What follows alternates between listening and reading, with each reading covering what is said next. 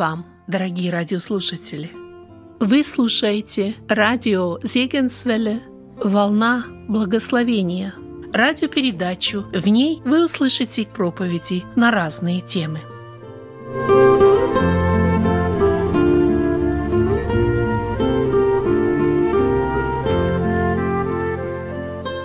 Мы продолжаем наше изучение, наше исследование книги пророка Захарии, великого Божьего мужа и пророка, который нес очень важное служение в очень сложный период времени истории израильского народа. Пророк, который через все свое послание утверждал, что Бог совершает дело свое не силою человека, не могуществом человека, но Духом Божиим – совершается восстановление. И сегодня у нас третья глава, которую мы будем рассматривать. И эту третью главу мы можем назвать «Головня из огня». Сегодня, когда мы смотрим в наше время, во многие церкви сегодня, мы можем увидеть, что э, идет какое-то умоление виновности человека, умоление греховности человека. И а, той ответственности, которую должен нести человек за грех, который он совершает. С другой стороны, идет какое-то особое а, провозглашение, что Бог всегда поймет, что Бог, когда совершает человек грех, проявит терпение, проявит толерантность, Бог э, не заметит грехи человека или как-то а, отнесется к ним довольно спокойно, Сегодня мы можем увидеть, что а, так называемая христианская психология, она отстаивает, что человек должен любить самого себя, что человек должен а, иметь чувство собственного достоинства. И все это происходит в а, противоречии священному писанию, потому что Слово Божие учит нас по-другому. Слово Божие говорит нам о том, что Бог намного святее, чем мы можем даже себе представить. Священное Писание показывает, что мы, люди, намного греховнее, чем, может, даже сами осознаем это. И в этом истина Священного Писания. И э, тогда перед нами встает вопрос, а как может грешный человек служить Богу в, таки, в такой ситуации? Как греховный человек может приблизиться к Богу для того, чтобы поклоняться Ему, для того, чтобы совершать служение? И евреи, после плена особо чувствовали эту проблему. Они находились в Вавилонском плену, они вернулись из плена, и мы рассуждали об этом, когда исследовали предыдущие главы. И вот теперь этим вернувшимся евреям нужно жить, нужно устраивать служение Богу, нужно устраивать и восстанавливать э, левитское и священническое служение. Но прошлое, которое было у них, греховное прошлое – оно шло за ними. И поэтому у них возникало это, это, это вопрос, как грешник, который был наказан Богом, который в плену за это находился, как грешник может быть восстановлен, как он может начать служить Богу. И вот третья глава дает ответы на эти вопросы. В третьей главе как раз и дано это еще одно видение, которое Бог показывает Захарии. И в этой главе показано, как Бог очищает народ – как Бог восстанавливает человека, как Бог дает ему право, чтобы служить. Бог убирает эту грязь греховную с человека для того, чтобы человек мог служить Богу. И вот эти вопросы, которые стояли перед евреями, они перед нами сегодня стоят. И мы сегодня, чувствуя порой вину греха, тяжесть греха, мы задаем эти вопросы, как человек, который согрешает перед Богом, как он может приблизиться к Богу, как он может служить Богу. И вот если предыдущие главы, которые мы с вами рассматривали, первая, вторая глава книги пророка Захарии, они говорили о восстановлении города, они говорили о восстановлении, о освобождении Израиля от плена, от всех врагов, которых э, накажет Господь. Вторая глава говорила о том, что город Иерусалим, он будет восстановлен. Это видение, которое мы рассматривали, муж земляной вервью, который измеряет город. И это было указание на то, что город будет восстановлен. Он распространится, там будет много жителей. Он будет вновь этим местом, где будет служение Богу. Но прежде чем произойдет освобождение от врагов, прежде чем будет восстановлен сам город, необходимо восстановление народа, необходимо очищение народа, необходимо внутреннее изменение народа, чтобы народ израильский мог служить Богу. И вот этот вопрос как раз и показан в этой третьей главе, которую мы будем рассматривать. В этой третьей главе как раз основной, основной фокус направлен на внутреннем изменении израильского народа, на очищение от греха, на восстановление священнического служения. Итак, давайте мы прочитаем первые три стиха этой главы. Третья глава книги пророка Захарии, первые три стиха. «И показал он мне Иисуса, великого Иерея, стоящего пред ангелом Господним, и сатану, стоящего по правую руку его, чтобы противодействовать ему. И сказал Господь сатане, Господь да запретит тебе сатана, да запретит тебе Господь, избравший Иерусалим. Не головня ли он, исторгнутая из огня? Иисус же был одет в запятнанные одежды и стоял пред ангелом. Вот именно здесь, э, в этом тексте, во втором стихе, который мы прочитали, встречается эта фраза «головня из огня». Мы понимаем, что слово «головня» указывает на а, тлеющий, на обугленный или на обгоревший кусок дерева. И почему Господь использует такое выражение здесь? Почему Господь вот именно а, использует этот, эту иллюстрацию, этот образ этого обгорелого, обугленного куска дерева? Кому относится этот образ? Кого называет Господь этими словами? И что это означает? Мы можем увидеть и вспомнить, что э, подобная фраза используется в книге пророка Амоса. 4 глава Амоса в 11 стихе написано так. Господь говорит, «Производил я среди вас разрушение, как разрушил Бог Содом и Гомору, и вы были выхвачены, как головня из огня, и при всем том вы не обратились ко мне, говорит Господь». Мы видим, что вот в этом образе книги пророка Амоса как бы немножко объясняется этот, этот образ. И здесь мы видим, что это дерево должно было сгореть в этом огне. Подобно, Господь говорит, как был суд над Содомом и Гоморой, когда Господь послал наказание за грех, и эти города были сожжены. Они были подвержены этому наказанию и полностью превратились в пепел – и подобно так и должно было произойти вот с этим деревом, которое было в этом огне. Поэтому мы понимаем, что огонь, который употребляется здесь у Амоса, и который употребляет и Захария в третьей главе, это образ Божьего суда, это образ Божьего наказания. Мы находим э, также более детальные указания вот на этот образ в 22 главе книги пророка Иезекииля – 22 глава с 19 стиха, здесь так написано. «Посему так говорит Господь Бог, так как вы все сделались изгорью, зато вот я соберу вас в Иерусалим, как в горнило кладут вместе серебро и медь и железо, и свинец и олово, чтобы раздуть на них огонь и расплавить, так я во гневе моем и в ярости моей соберу и положу и расплавлю вас, соберу вас и дохну на вас огнем негодования моего, и расплавитесь среди него. Как серебро расплавляется в горниле, так расплавитесь и вы среди него, и узнаете, что я, Господь, излил ярость мою на вас». Когда мы смотрим в этот текст, он очень ярко показывает, Господь говорит, что будет огонь, и вы расплавитесь, но мы видим дальше в этих стихах, Господь говорит, что это ярость, это огонь негодования моего.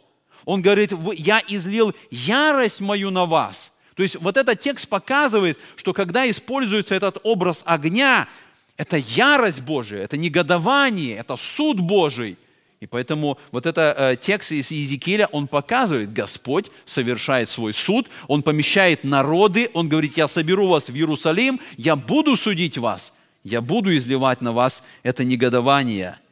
И мы видим, что эти суды совершались над народом израильским.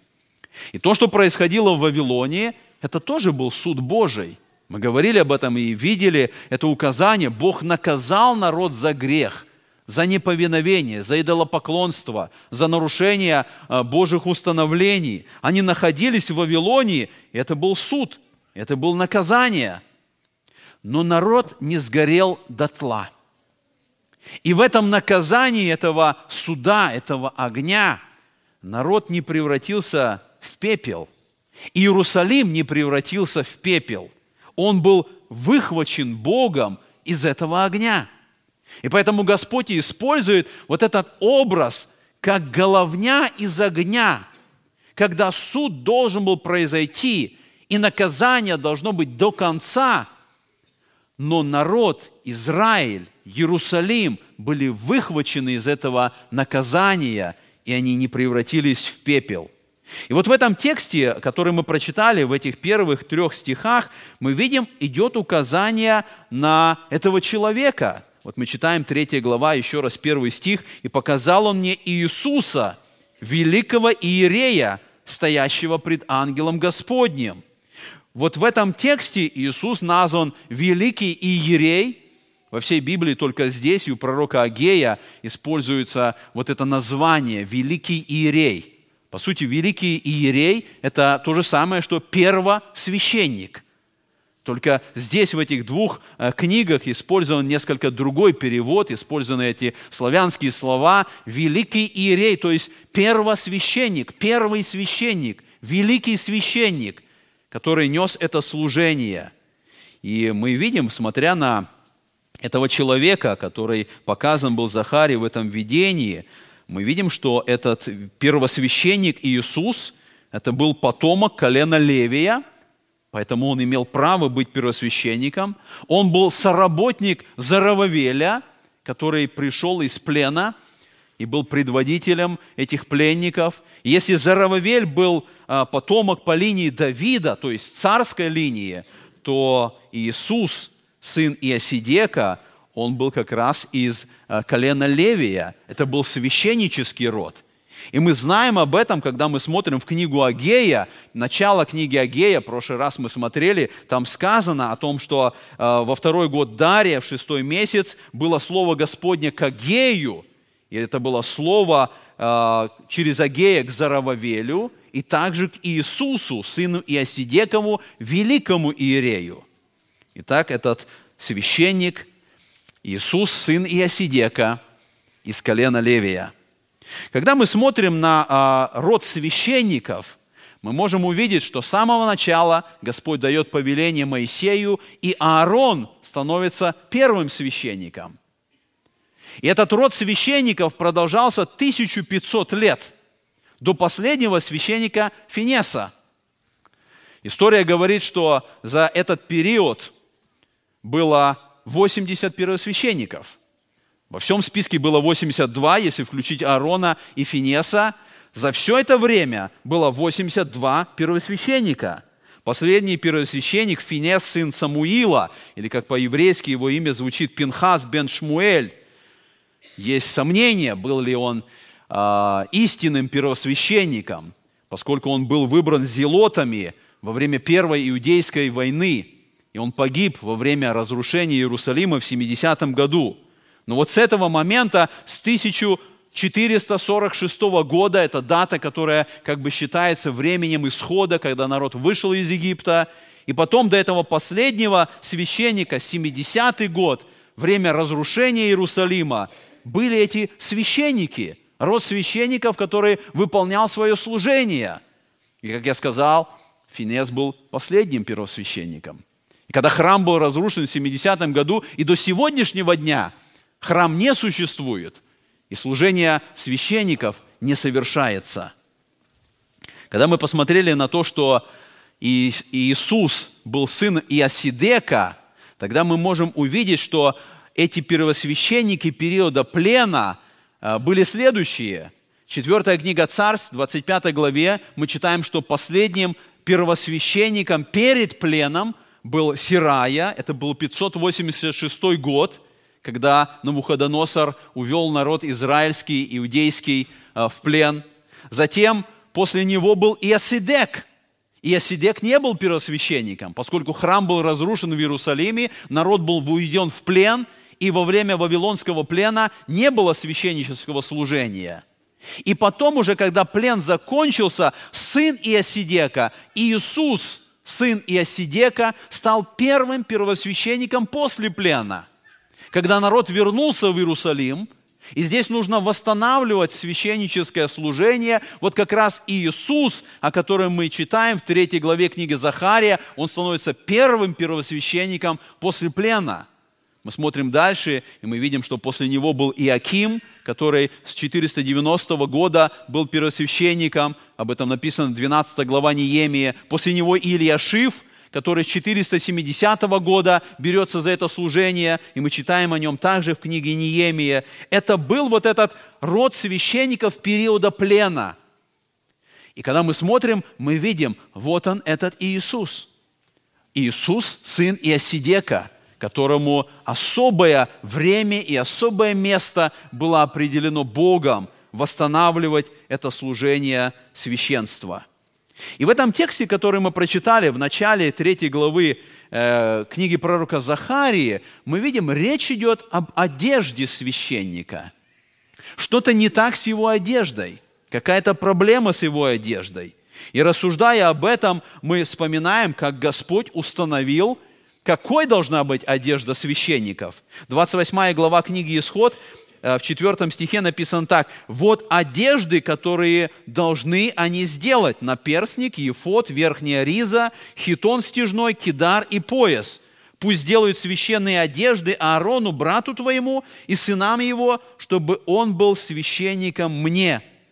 Вот в этом описании 28 главы книги «Исход» мы видим шесть предметов священнической одежды – когда мы смотрим вот на эту одежду, мы видим, что у священников был хитон, который он одевал. Затем мы видим, что была риза, которая одевалась поверх э, хитона. Потом был ефод, который одевался еще сверху. Потом был пояс. И на этом э, ефоде мы видим было два камня на плечах, на которых было э, вырезаны имена сынов Израилевых. Мы видим, что у него была вот эта пластина, которая называется наперстник – это тоже славянское слово на персти, то есть на груди, то есть буквально нагрудник, на котором было 12 камней драгоценных, и на каждом камне было именно имя народа израильского. Кроме этого, мы видим, что у священника был головной убор, который назывался кидар.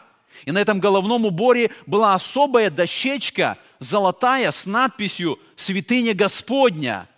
Это была одежда первосвященника – и эта одежда, как Израиль, э, как евреи называли ее, называлась золотая одежда.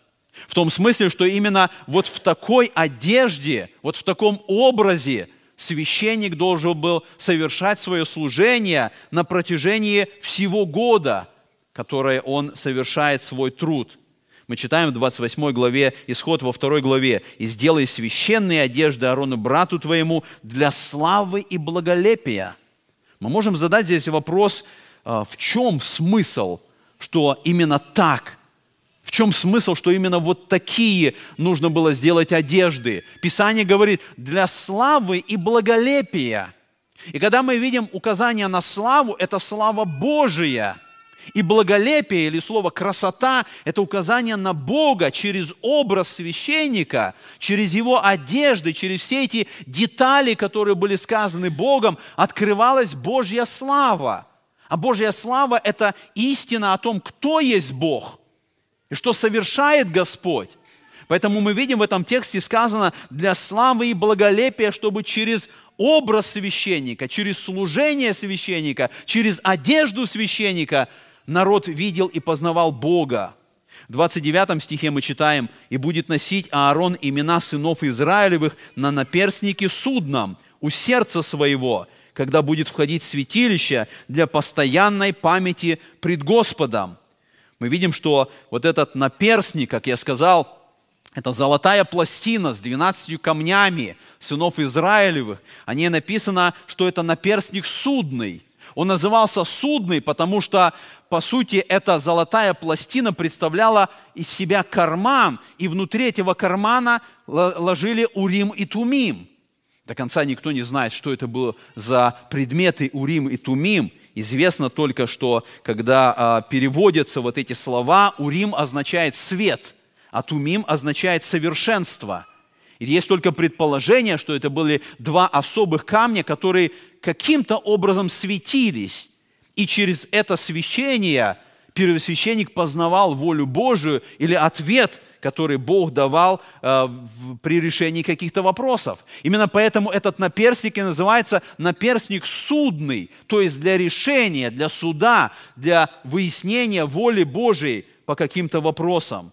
Мы читаем с вами также в этой 28 главе с 36 стиха написано «И сделай полированную дощечку из чистого золота, и вырежь на ней, как вырезывают на печати святыня Господня, и будет она на челе Аароновом, и понесет на себе Аарон недостатки приношений, посвящаемых от сынов Израилевых и всех даров ими приносимых, и будет она непрестанно на челе его для благоволения Господня к ним». Мы опять же задаем вопрос, зачем вся эта одежда? Зачем нужна эта дощечка? Писание говорит, первосвященник понесет на себе недостатки. Это дощечка, которая говорит о том, что святыня Господня, она будет на челе его для благоволения Господня к ним. Бог установил эту одежду, и через это, когда священник совершал свое служение – Через это происходило Божье благоволение к народу. Господь через это служение первосвященника принимал его жертвы, принимал все, что он совершал. В 42 стихе мы читаем с вами, что была еще особая одежда. В 28 главе 42 стихе написано, «И да будут они на Аароне и на сынах его, когда будут они входить в скинию собрания, или приступать к жертвеннику для служения во святилище, чтобы им не навести на себя греха и не умереть. Это устав вечный для него и для потомков его по нем. Мы опять задаем вопрос, для чего нужна была эта одежда? Писание говорит, чтобы не навести на себя греха. Это Божье установление, вот такая одежда, вот так совершает свое служение первосвященник. И как я сказал, евреи называли эту одежду золотые одежды, потому что только один раз в год одежда священника выглядела по-другому. И мы читаем об этом с вами, э, когда э, читаем об одежде первосвященника, мы э, находим указание, что когда первосвященник входит в святое святых, в день искупления, с кровью жертвы, его одежда выглядит по-другому. Это четыре предмета. Это белая одежда – вот именно в этой белой одежде он входит за завесу, и там он кровью жертвенного животного брызгает на крышку ковчега. Когда мы думаем об этом, об этой белой одежде священника, когда он приносит жертву за грех, тогда для нас, наверное, становится немножко понятна третья глава книги Захарии. Потому что здесь, в третьей главе Захарии, мы читаем, Иисус же одет был в запятнанные одежды, и стоял пред ангелом. По сути, первосвященник должен был нести э, за грех народа, он должен был идти к Богу, он должен был в должном виде, в должной одежде. Но мы видим здесь, что его одежда была запятнана. Слово «запятнанное» в еврейском очень неприятное. Оно связано с нечистотой человеческого тела – и оно указывает на грех. Оно показывает на состояние греховности. Как образ мы можем сказать, представьте себе фермера или колхозника, который целый день где-то э, убирал, чистил за животными. И вот вся его одежда в этой нечистоте, нечистоте животных. И этот человек после всего этого труда, со всей этой нечистотой, он приходит до молитвы и начинает совершать хлебопреломление – это только как бы малый образ того, что произошло с Иисусом, сыном Иосидековым. И нечистота его одежды была не от животных, а от человека. И когда мы видим на, на то, что э, представлено здесь, в этом образе, мы видим, что вот этот Иисус первосвященник в этой запятнанной, испачканной одежде, он представляет весь народ израильский, который вернулся из плена – как священник, Он шел к Богу за народ. Он был представитель народа. И вот Бог показывает его состояние. Он одет не в чистые белые одежды священника, чтобы войти туда за завесу. Он в этой запятнанной одежде предстоит пред Богом. Мы помним книги Исаии в 64 главе. Бог так определяет наше состояние. Там сказано, все мы сделались как нечистый, и вся праведность наша, как запачканная одежда. То же самое слово. Нечистота, особо брезгливая нечистота. И вся одежда пред Богом, это вся наша праведность, как эта запачканная одежда – Похожие слова мы находим в первой главе Исаии. Господь говорит, во что вас бить еще, продолжающие свое упорство? Вся голова в язвах, и все сердце исчахло. От подошвы ноги до темени головы нет у вас здорового места. Язвы, пятна, гноящиеся раны, неочищенные, не обвязанные, не смягченные елеем. Это все указание на греховность человека.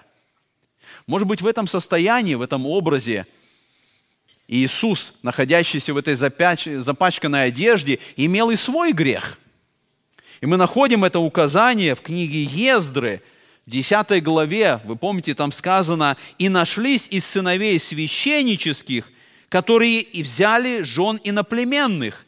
И дальше сказано, «Из сыновей Иисуса, сына Есидекова, и братьев его, Маасея, Елизар, и Ариф, и Гедалия». Возможно, и у самого Иисуса – была проблема, потому что его сыновья брали этих жен иноплеменных, то, что было запрещено. Но мы понимаем, что этот образ первосвященника, он не столько указывает на его личное состояние, как на греховное состояние всего народа. И мы задаем вопрос, а почему первосвященник не поменял свои одежды? А почему он не позаботился, чтобы предстать в это служение в чистой, в нормальной, в, должном, в должной одежде – может быть, он и позаботился, может быть, он и переодел одежду. Но в этом тексте мы находим истину, что то, что для человека выглядит чистым перед Богом, при святости Бога, является запачканной одеждой. Когда мы сравниваем себя друг с другом, мы можем выглядеть довольно неплохо. Наша праведность, наша святость. Мы можем где-то видеть себя даже лучше кого-то из присутствующих здесь. Но когда мы сравниваем свою праведность с чистотой и святостью Бога, тогда мы видим всю эту грязь. И тогда мы видим, что наше состояние перед Богом, каковы мы бы ни были, это все только запачканные одежды. И мы с вами смотрим здесь дальше, в этом тексте, в этих трех стихах, которые мы прочитали – Речь идет о суде. В этих трех стихах перед нами показаны три личности. Первосвященник Иисус, он стоит пред ангелом, и с правой стороны сатана. Слово «стоять пред Господом» в Священном Писании всегда употребляется, когда первосвященник совершает свое служение. Он выходит пред Господом, он несет свое служение перед Богом. И вот здесь этот первосвященник, он как бы выходит для совершения своего служения, как первосвященник. Он выходит, он стоит пред ангелом Божьим. Но есть проблема. Из-за того, что он не в должном состоянии, написано, сатана с правой стороны стоит. И сатана стоит с определенной целью, чтобы обвинять, или как здесь написано, чтобы противодействовать ему – и мы сказали, что грех привел к загрязнению народа. Как такой народ в таком состоянии, в таком грехе, как он может быть принят Богом? И поэтому дьявол, клеветник, он имеет достаточно свидетельств на народ пред Богом. И мы видим, что Иисус стоит пред ангелом Господним. В 12 главе Откровения дьявол так и назван. Сказано, «Низвержен клеветник братьев наших, клеветавший на них пред Богом нашим день и ночь». Сатана постоянно выполняет это действие. Более того, само слово «сатана» означает «противник». Это тот, кто всегда идет против. И когда в еврейском языке написаны вот эти слова, что сатана стоит, чтобы противодействовать, буквально можно перевести, сатана стоит, чтобы сатанить. Противник стоит, чтобы противодействовать. Это его дело, он постоянно этим занимается. И мы видим, что в Священном Писании, в Ветхом Завете был определенный закон разбирать всякое дело перед Богом – в 20 главе книги Иисуса Навина сказано, что когда убийца совершит свое зло, он должен стать у ворот народа, у, у ворот города. И там возле ворот были старейшины, которые назывались судьями, и они должны были разбирать это дело. Он должен был стоять перед ними, потому что суд совершиться должен. Должно быть принято решение за его э, преступление, которое он совершил. 19 глава книги Второзакония говорит, когда совершается суд, необходимо два или три свидетеля, которые должны подтвердить его виновность, которые должны дать необходимое указание. И там в этой 19 главе сказано, что два или три свидетеля необходимы для защиты от несправедливого или ложного свидетельства. То есть даже там в Ветхом Завете уже предполагалось, что, возможно, будет ложное, несправедливое какое-то свидетельство. И судьи должны были определить, справедливо или несправедливо то свидетельство, которое возводится на человека. В 108-м псалме мы находим молитву обвиняемого человека, который находится в ожидании решения, когда суд должен совершиться над ним. И там сказано, поставь над ним нечестивого, и дьявол достанет одесную его. Когда будет судиться, да выйдет виновным, и молитва его да будет в грех. Мы помним эту историю Иова, когда дьявол стремился обвинить Иова, когда дьявол говорил слова против Иова Богу. И вот здесь, когда мы смотрим на этот суд, который совершается над первосвященником Иисусом, звучат слова Господа – и сказал Господь сатане, Господь да запретит тебе сатана, да запретит тебе Господь. В момент вынесения решения Господь, который является судьей, который разбирает дело, который разбирает виновность, принимает свое решение. И мы видим здесь голос Господа, да запретит тебе Господь. Я говорил, что, скорее всего, здесь идет разбирательство имеет ли право Иисус совершать служение первосвященника. И Господь выносит свое решение, но посмотрите, на основании чего да запретит тебе Господь, избравший Иерусалим. Избрание Иерусалима Богом – это Его город, это Его народ, становится основанием для принятия этого решения. Господь говорит сатане, чтобы он прекратил свое обвинение, потому что Господь избрал этот город – он избрал этот народ. Это особо важная тема в книге пророка Захарии, тема избрания народа. И посмотрите, когда мы читаем дальше, мы видим, что происходит снятие вины. И мы читаем уже дальше 4 э, и 5 стихи. Сказано так. Иисус же был одет запятнанной одеждой и стоял пред ангелом, который отвечал и сказал стоявшим пред ним так, «Снимите с него запятнанные одежды» а ему самому сказал, смотри, я снял с тебя вину твою и облекаю тебя в одежды торжественные, и сказал, возложите на голову его чистый кидар. И возложили чистый кидар на голову его, и облекли его в одежды.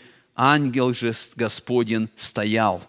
Мы видим, что Господь выносит свое решение, и Он говорит, снимите эти запачканные одежды и возложите на него одежды торжественные – когда речь идет об этих торжественных одеждах, это именно те чистые одежды. Это та а, одежда, с которой первосвященник должен был совершать свое служение, в которой он имел право войти в святое святых. Это чистая одежда. И мы видим дальше, здесь сказано, что и на голову кидар чистый, то есть по закону чистый. Мы находим в Ветхом Завете разные состояния, которыми Бог определяет человека, предметы, поведение человека. И мы видим, что чистый – это было промежуточное состояние между нечистым и святым. Когда что-то определялось нечистым, Бог всегда побуждал, чтобы оно стало чистым. Но когда оно стало чистым, Бог всегда побуждал, чтобы оно стало святым. И поэтому от нечистого к чистому должно быть очищение, а от чистого к святому должно быть освящение. И Господь здесь говорит о том, чтобы возложили чистый кидар, который указывает на право первосвященника совершать свое служение. И этот чистый кидар происходил от соприкосновения с Богом. Бог дает освящение, Бог дает чистоту. Это не просто решение или какие-то дела самого человека. Бог в этой ситуации выносит решение и дает повеление дать торжественные одежды и дать чистый кидар. И мы говорили, что на этом кидаре была эта золотая дощечка, святыня Господня. И Бог говорит, на нем должен быть этот кидар. И вот с этого момента Иисус это уже не образ загрязненного народа грехом, это уже образ возрожденного народа израильского, этого очищенного остатка, который будет Божьим народом. И мы видим здесь для нас особая истина, что Бог не только снимает с нас грех, Бог возлагает на нас свою праведность. Бог не просто решает проблему нашей грязи, Бог удаляет это, но Он дает нам свою чистоту, для того, чтобы мы могли служить пред Богом. И когда я смотрю вот на эти слова, сказал Господь, Господь да запретит тебе, мы понимаем, что решение было вынесено самим Иисусом Христом. Потому что ангел Господень, перед которым стоит Иисус, мы уже говорили в первой и второй главе, это образ, это сам Иисус Христос до воплощения. Это Он принимает решение. И нам здесь открывается вновь эта истина о Троице, когда Господь говорит сатане, Господь да запретит тебе. Это Троица, которая принимает это решение. Дальше, когда мы смотрим на 6 и 7 стихи, здесь сказано, «И засвидетельствовал ангел Господень и сказал Иисусу, так говорит Господь Саваоф, если ты будешь ходить по моим путям, если будешь на страже моей, то будешь судить дом мой и наблюдать за дворами моими, и дам тебе ходить между сими, стоящими здесь». Мы задаем вопрос, кто эти сии, стоящие здесь? Перед кем все это совершается? Возможно, это тот Божий совет ангелов, которые были свидетелями. И посмотрите, в этом тексте для нас очень важный момент, когда Бог очищает, когда Бог вырвал эту головню из огня, и мы задаем вопрос, какова цель всего этого – Зачем этот кусок дерева, который обгорел и обуглился, зачем он был вынут из огня? Почему Бог не допустил, чтобы он сгорел до конца? У Бога есть цель для этого. И вот в этом стихе мы находим эту цель. Бог вырвал из огня эту головню, и Он говорит, я хочу, чтобы ты ходил по моим уставам, чтобы ты стоял на страже, чтобы ты судил народ мой. Бог освобождает, прощает и очищает человека, чтобы человек служил Ему и выполнял то дело, которое Господь предназначил. И посмотрите, когда Господь говорит о первосвященнике, Он говорит, я дам тебе ходить между сими, стоящими здесь. Первосвященник имел право входить туда, куда никто не имел права входить. Это Божья слава, это сон ангелов, которые стояли там, вот в этом суде и наблюдали за этим решением. Бог говорит, я тебе даю право, ты будешь ходить между сими стоящими здесь. И в этом было право всякого первосвященника. И поэтому, когда мы рассуждаем о том, что написано в этих стихах, мы видим, что наше спасение, оно не происходит по нашим делам. Бог по благодати своей, как из огня, вынимает эту головню. Но дальше наступает процесс нашего освящения.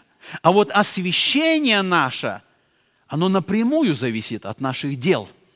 И Господь вот в этом пророчестве, Он говорит, что и Иисус, сын Ясидеков, и весь народ израильский, как головня из огня были спасены. Но дальше Господь говорит, но теперь, когда ты спасен, не потому, что ты был праведный, не потому, что ты что-то сделал, потому что по благодати своей я дал тебе это спасение, но теперь я хочу, чтобы ты ходил по моим путям – Теперь я хочу, чтобы ты стоял на страже моей, судил дом мой. Теперь, когда мы получили спасение, Бог смотрит на наши дела. Бог желает, чтобы это освящение проявлялось в нашей жизни и были реальные плоды нашей веры. И мы видим это здесь, вот в этом образе, о котором мы читаем. Во втором Тимофею, во второй главе, Павел пишет Тимофею в 21 стихе, «И так, кто будет чист от всего, кто будет вырван, кто будет спасен из огня, кто будет чист от всего, тот будет сосудом в чести, освященным и благопотребным владыке, годным на всякое доброе дело». Мы видим, что Господь нам сегодня дает это право – он спасает нас по своей благодати, не по нашим делам. Но он говорит, но теперь, когда ты, ты получил спасение, я хочу, чтобы ты ходил в святости, в освящении, чтобы ты стоял на путях моих. Этот образ вот этого священства царского мы находим уже в Новом Завете. Я хочу прочитать этот большой отрывок, который связан с этим пророчеством. Посмотрите, 1 Петра, 2 глава. Господь говорит к нам, приступая к Нему, камню живому, человеком и отверженному, но Богом избранному, драгоценному, и сами, как живые камни, устрояйте из себя дом духовный, священство святое, чтобы приносить духовные жертвы, благопотребные Богу Иисусом Христом, ибо сказано в Писании, «Вот я полагаю в Сионе камень краеугольный, избранный, драгоценный, и верующий в него не постыдится. Итак, он для нас, верующих, драгоценность а для неверующих камень, который отвергли строители, но который сделался главой угла, камень притыкания и камень соблазна, о который они притыкаются, не покоряя слову, на что они оставлены. Но вы, род избранный, царственное священство, народ святой, люди, взятые в удел, дабы возвещать совершенство, призвавшего вас из тьмы в чудный свой свет. Некогда не народ, а ныне народ Божий. Некогда не помилованные, а ныне помилованные. Вот здесь, в этом слове, есть этот образ этой головни, которая из огня вытащена. Господь говорит, вы некогда не народ, вы некогда не помилованные, но вы были вырваны из этого огня, вы были помилованы, вы стали народом. И Господь говорит, теперь вы царственное священство. Теперь, когда эта грязная одежда снята, когда вам дана чистая одежда, торжественно, Господь говорит, я хочу, чтобы вы совершали это священническое служение, чтобы вы делали мои э, установления, чтобы вы исполняли заповеди мои, чтобы вы совершали то, что здесь сказано, устроение дома духовного, как царственного священства. И дальше, когда мы смотрим на следующий текст, 8 стих 3 главы, нам дается, здесь два обетования. Господь через это слово Захарии указывает на будущее. И в восьмом стихе написано, «Выслужай же Иисус, Иерей Великий, ты и собратья твои, сидящие пред тобою, мужи знаменательные, вот я привожу раба моего, отрасль». Посмотрите, в этом тексте сказано «мужи знаменательные». Буквально слово «мужи знаменательные» – это как что вы являетесь символом каким-то. Вы сами – это Иисус первосвященник и все другие священники, которые вместе с Ним должны были совершать это служение. Он говорит, вы являетесь символом будущего. Вы являетесь каким-то знамением на то, что произойдет когда-то. И он говорит, что это будет будущее.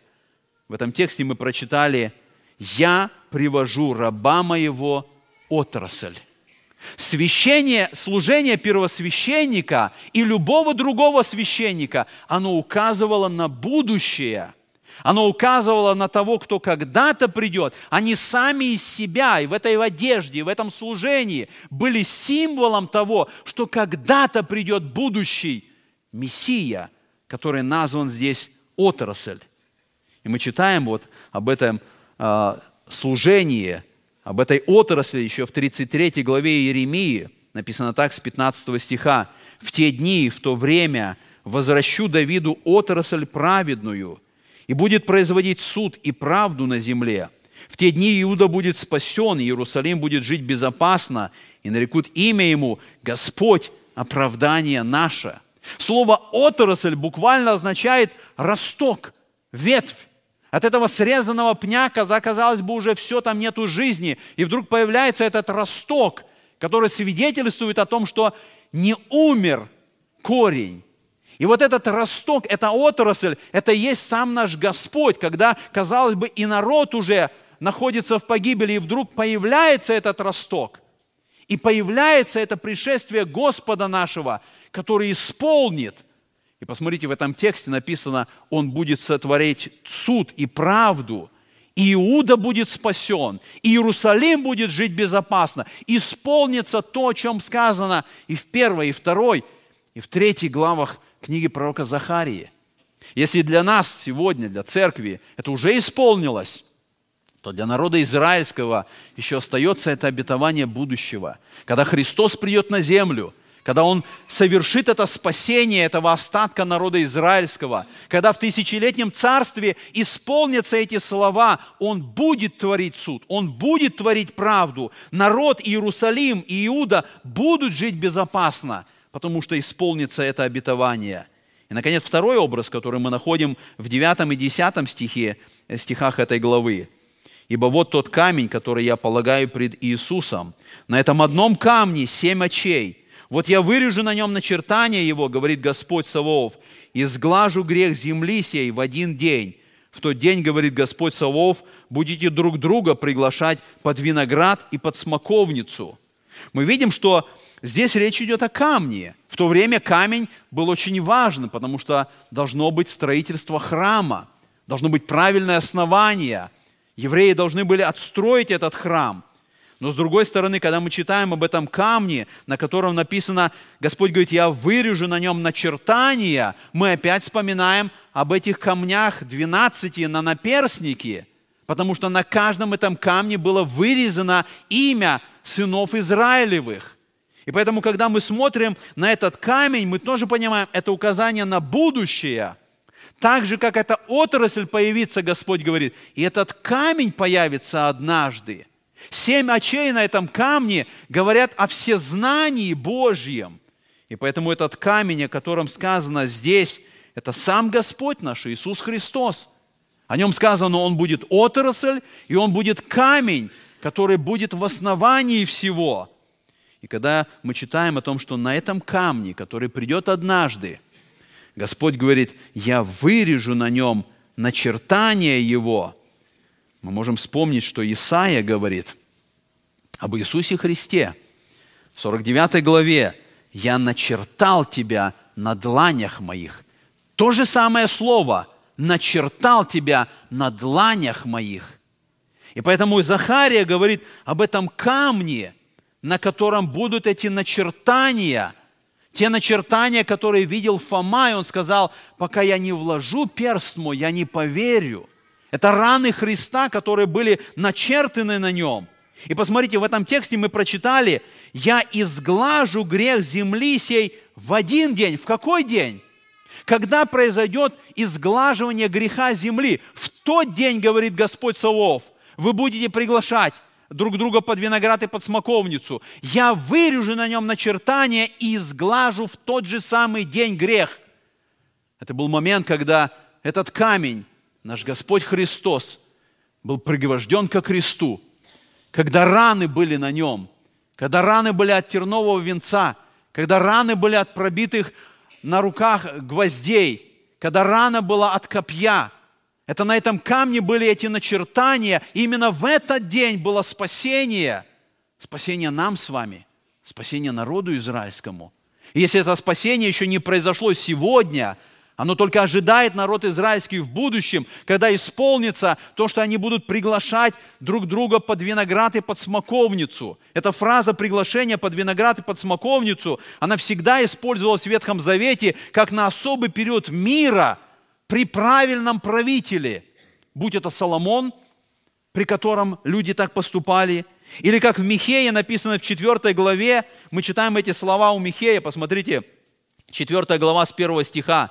«И будут последние дни, гора Дома Господня поставлена будет во главу гор, и возвысится над холмами, и потекут к ней народы. И пойдут многие народы и скажут, придите, и взойдем на гору Господню и в дом Бога Яковлева, и Он научит нас путям Своим, и будем ходить по стезям Его, ибо от Сиона выйдет закон и Слово Господне из Иерусалима, и будет Он судить многие народы, и обличит многие племена в отдаленных странах, и перекуют они мечи свои на орала, и копья свои на серпы. Не поднимет народ на народ меча, и не будут более учиться воевать.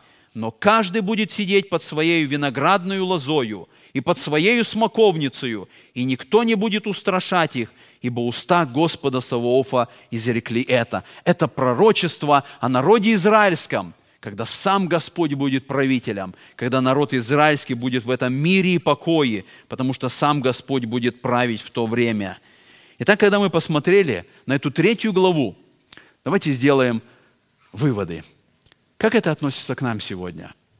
Весь этот образ, о который, который Господь через Захарию сказал народу, Какие сегодня мы можем с вами сделать выводы?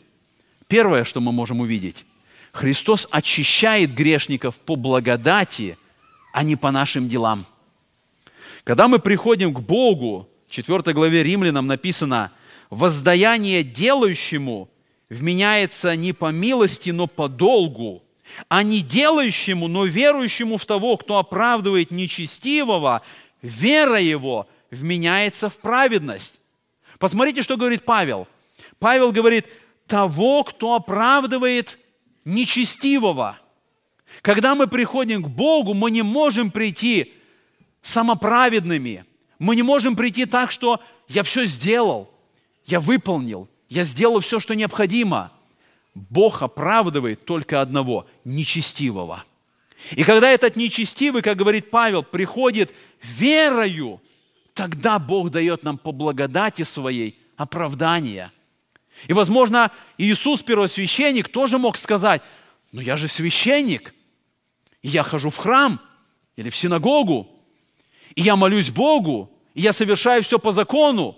Этого ничего не имело значения. Он был в запачканных одеждах. Бог снимает эти одежды.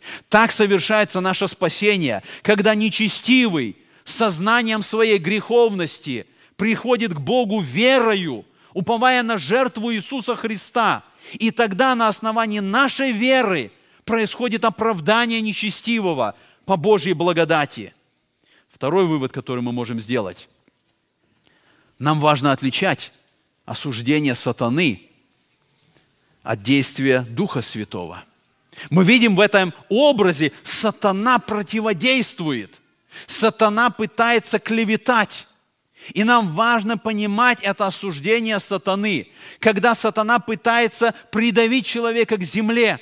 И даже тогда, когда спасенный христианин наступает и падает, сатана пытается добить его своим осуждением. Он пытается показать, что нет возможности встать, нет возможности что-то исправить. Мы должны отличать действие сатаны от обличения Духа Святого – когда Дух Святой обличает нас, Его цель поднять нас, привести нас к покаянию, привести нас к изменению, чтобы, получив прощение от Господа, мы двигались дальше, когда сатана клевещет на нас, его цель придавить и погубить нас. Его цель украсть, убить и погубить. И поэтому нам важно в пути нашего служения, исследования за Богом отличать эти голоса – отвергать голос сатаны и слушать голос Духа Святого. И тогда с нами произойдет то, что написано в этой третьей главе, когда Господь прощает, когда Он снимает эти грязные одежды. Третье, что мы можем сказать. Христос не только прощает грехи, но Он дает свою праведность. И Он ожидает верности и служения. Посмотрите, когда Господь снял эту грязную одежду, Он говорит, возложите торжественные одежды. И потом Он ставит задачу перед Иисусом. Он говорит, я хочу, чтобы ты ходил путями моими, чтобы ты совершал суд, чтобы ты стоял на страже.